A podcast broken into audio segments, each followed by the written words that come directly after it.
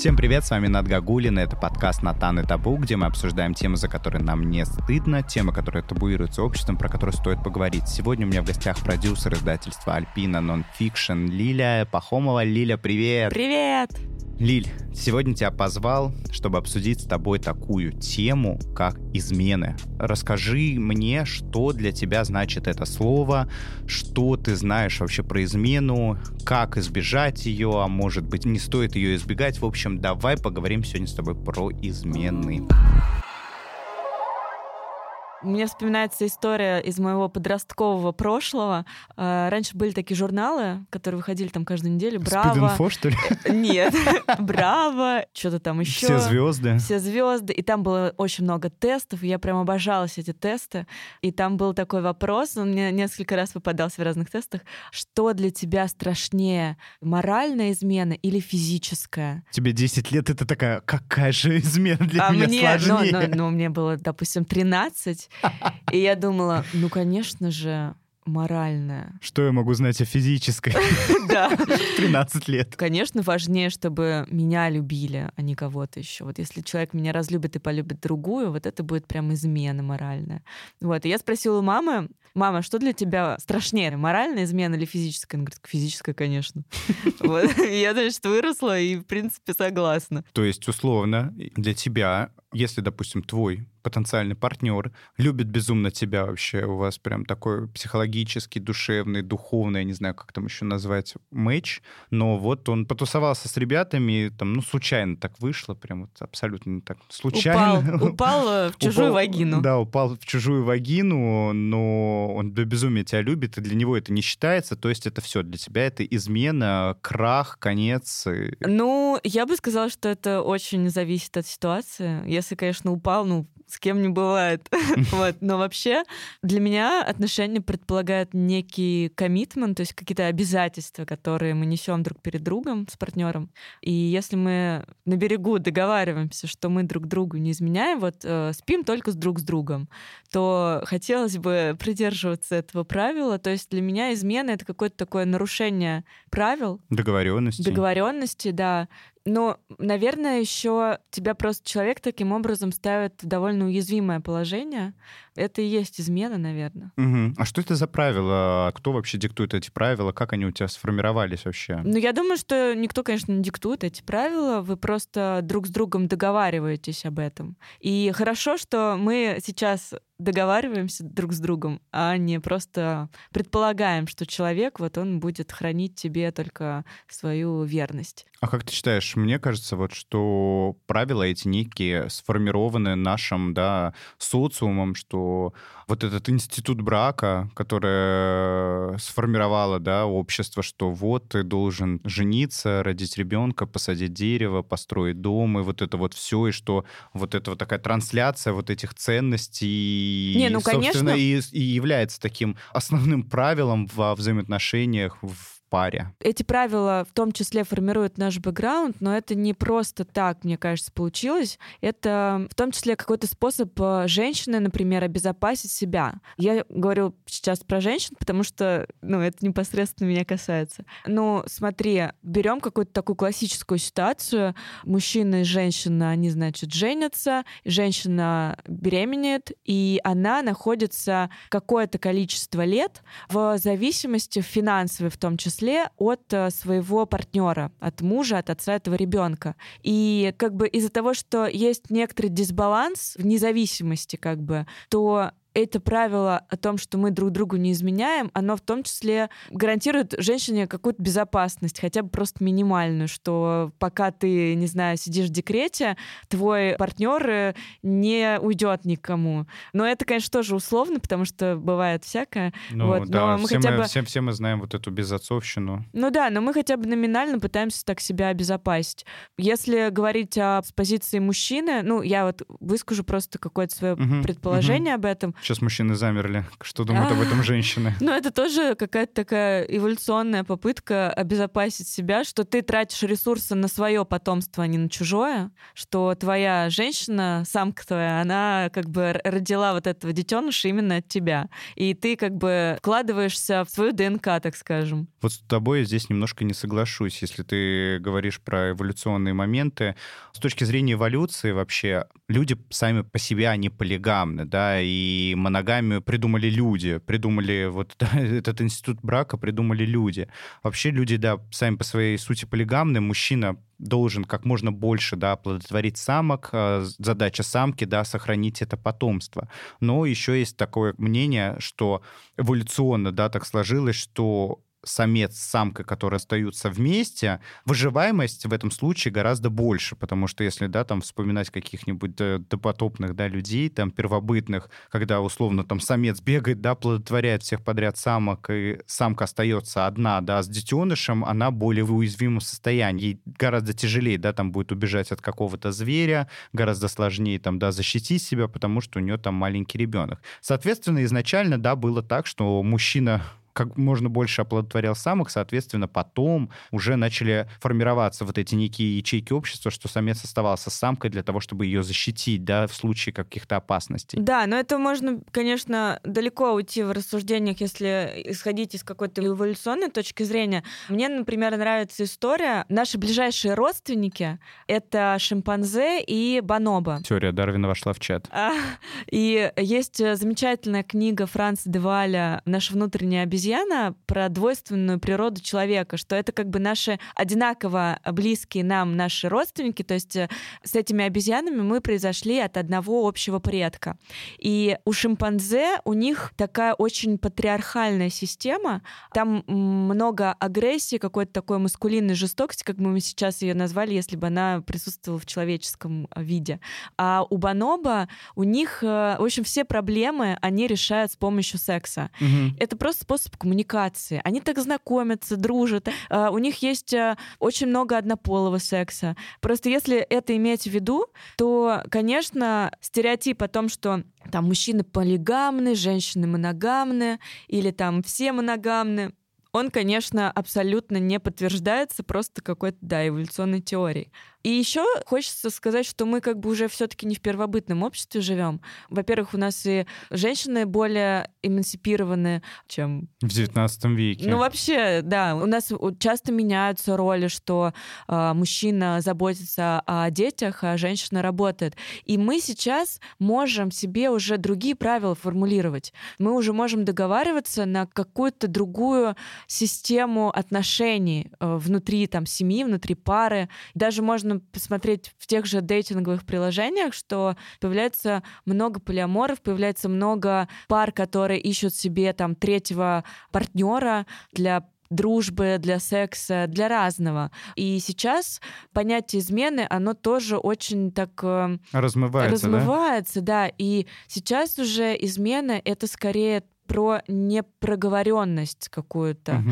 про обман и, в общем, нечестность. Как шутка, я полиамор, но жена не знает. Угу. Вот. Ну, то есть, как бы, что если мы проговорили это и друг другу дали как бы разрешение на то, что мы спим там с партнером, с другими людьми, это уже как бы не измена. Это уже свободные отношения, ну, да, да? это уже, ну, можно по-разному называть, да. Как ты считаешь вообще, почему возникают, да, измены? Я думаю, что измены возникают по разным причинам. Угу. И еще это сильно различается у мужчин и у женщин, если опираться на какие-то исследования. Я слушала тоже подкаст, там исследовательница говорила, что вот мужчины изменяют, потому что просто хотят разнообразия, а женщины изменяют, потому что им чего-то не хватает в своем партнере, и они ищут это на стороне. Но есть такая как бы точка зрения, но вообще-то причины бывают разные. Бывает, что у вас просто разная сексуальная конституция, то есть разная либидо и потребность сексе отличается. Там тебе нужно раз в месяц, а твоему партнеру нужно каждый день. Бывает так, что твой партнер чего-то не хочет там делать в сексе, а тебе прям это очень надо или очень интересно, и ты вот прям терпел-терпел, и вот все-таки решил найти на стороне где-то вот это вот. То есть причины-то разные бывают, и вот мы называем это изменой, а на самом деле, если с человеком договориться, что вот, слушай, ну ты не хочешь заниматься там анальным сексом, а я очень хочу, давай мы договоримся, что вот я найду себе партнерку, которая... Или партнера. Или партнера, с которым я буду это делать как бы тебя не, не трогаю, и все довольны, в общем. Ты очень так просто об этом говоришь, что вот там муж приходит такой, вот муж 45 лет, женщина там 38, и такой, слушай, если ты не хочешь анала, я пойду найду его на стороне. И как бы, знаешь, не все готовы к этому разговору. Почему как бы часто э, люди находят в тайне, да, на стороне добирают, да, что-то, что не хватает в своих отношениях. Во-первых, всегда измены — это про какие страхи? Это физическое, да, что, что здесь подразумевается, что партнер может там болезнь какую-то притащить, да, и так далее. Вопросы безопасности, там, контрацептивов э, и всего такого. Потом, что психологический страх, что партнер может уйти к любовнице, да, бросить меня с ребенком и так далее, да, вокруг измены, да, вертится, и как бы социальная стигма, да, вот представляешь, а вы живете в браке, и ты такая приходишь, сообщаешь маме, мам, ты знаешь, Толик решил, так как у нас нет анального секса, Толик решил заниматься анальным сексом, там, не знаю, с нашей соседкой. Как ты представляешь, как это оценят твои родители или как оценят это твои друзья и знакомые? Поэтому здесь столько много страхов, которые есть вокруг измены, и просто как будто бы поговорить действительно, это действительно пугает, да, ты не можешь на это решиться, потому что как может отреагировать мой партнер, да, а насколько он готов, да, к этому. И вообще есть такое мнение, что, типа, мужчины больше склонны к изменам, но я тоже недавно разговаривал со своей приятельницей на эту тему, она сказала, что, слушай, есть такая статистика, я, к сожалению, не могу сейчас ее конкретно привести, но что есть такая статистика, что и женщины, и мужчины абсолютно равноценно изменяют друг другу. Просто здесь один момент, когда мужчина, да, изменяет, он Д'Артаньян, да, а женщина, когда изменяет, она там, не знаю, шлюха, бледина и так далее. То есть женские измены больше стигматизированы, нежели чем мужские. Да, это абсолютно точно. Но еще давай поговорим о том, что у нас все-таки очень сильный дисбаланс в домашнем труде между мужчинами и женщинами. Ну смотри, вот мужчина, например, задержался после работы, ну, на самом деле, он, например, пошел изменять своей жене. А женщина, она не может задержаться после работы, потому что ей нужно забирать ребенка из детского сада до 7 часов вечера. А потом ей нужно прийти домой и приготовить ужин. А еще нужно на выходных, она тоже не может никуда пойти, потому что ей нужно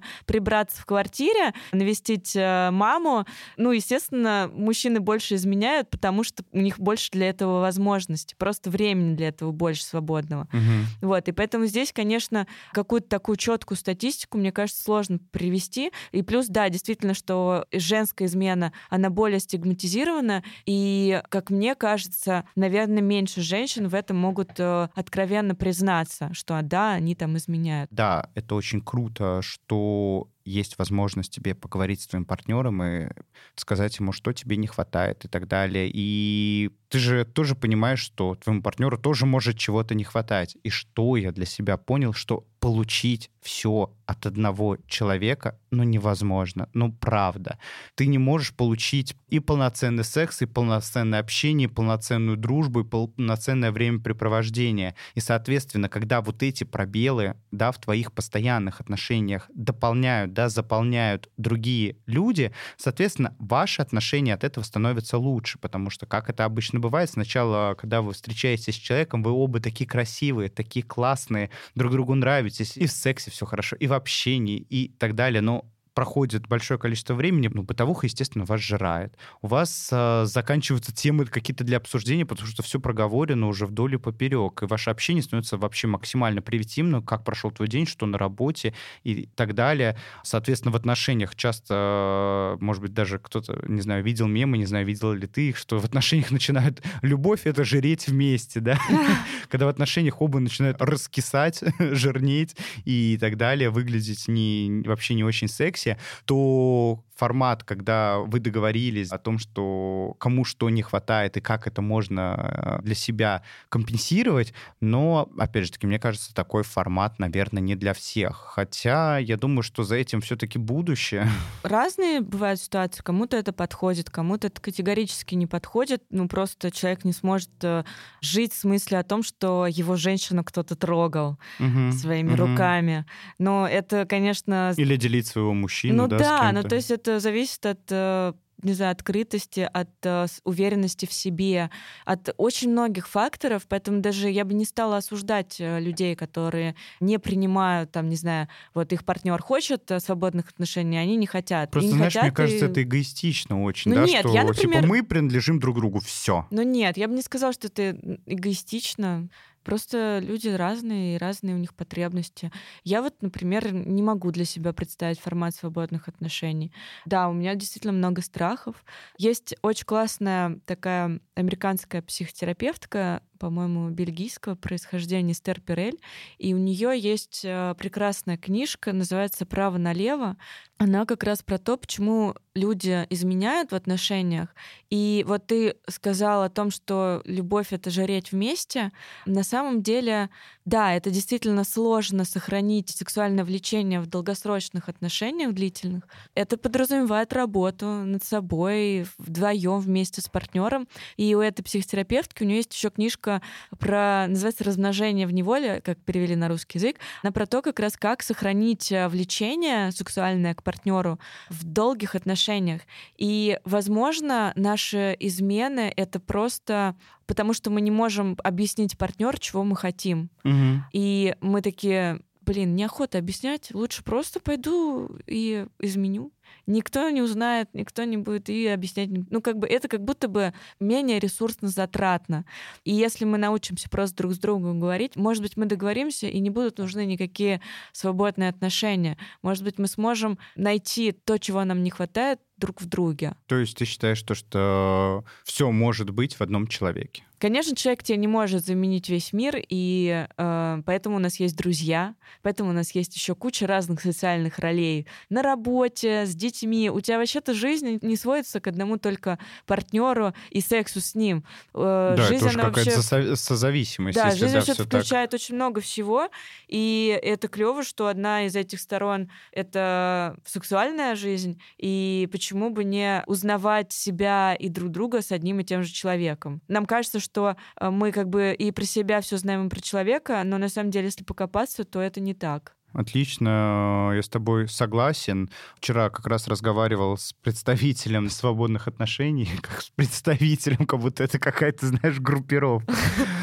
В общем, вчера разговаривал с человеком, который живет в свободных отношениях уже полгода, и как бы спросил у него, поделись, да, своим опытом, на что он сказал, что отношения его с партнером улучшились, за счет того, что когда ты попробовал да, общение, взаимодействие с разными людьми, ты убедился, насколько ценен, насколько классный твой партнер, потому что когда тебе не с чем сравнивать, тогда, собственно, ты не знаешь, да, насколько твой партнер классный, насколько твой партнер э, охрененный, насколько тебе с ним хорошо. И такой формат спас их отношения, где они оба стали лучше, лучше понимать друг друга, лучше взаимодействовать с друг другом, сексуально социальная жизнь людей тоже стала гораздо лучше.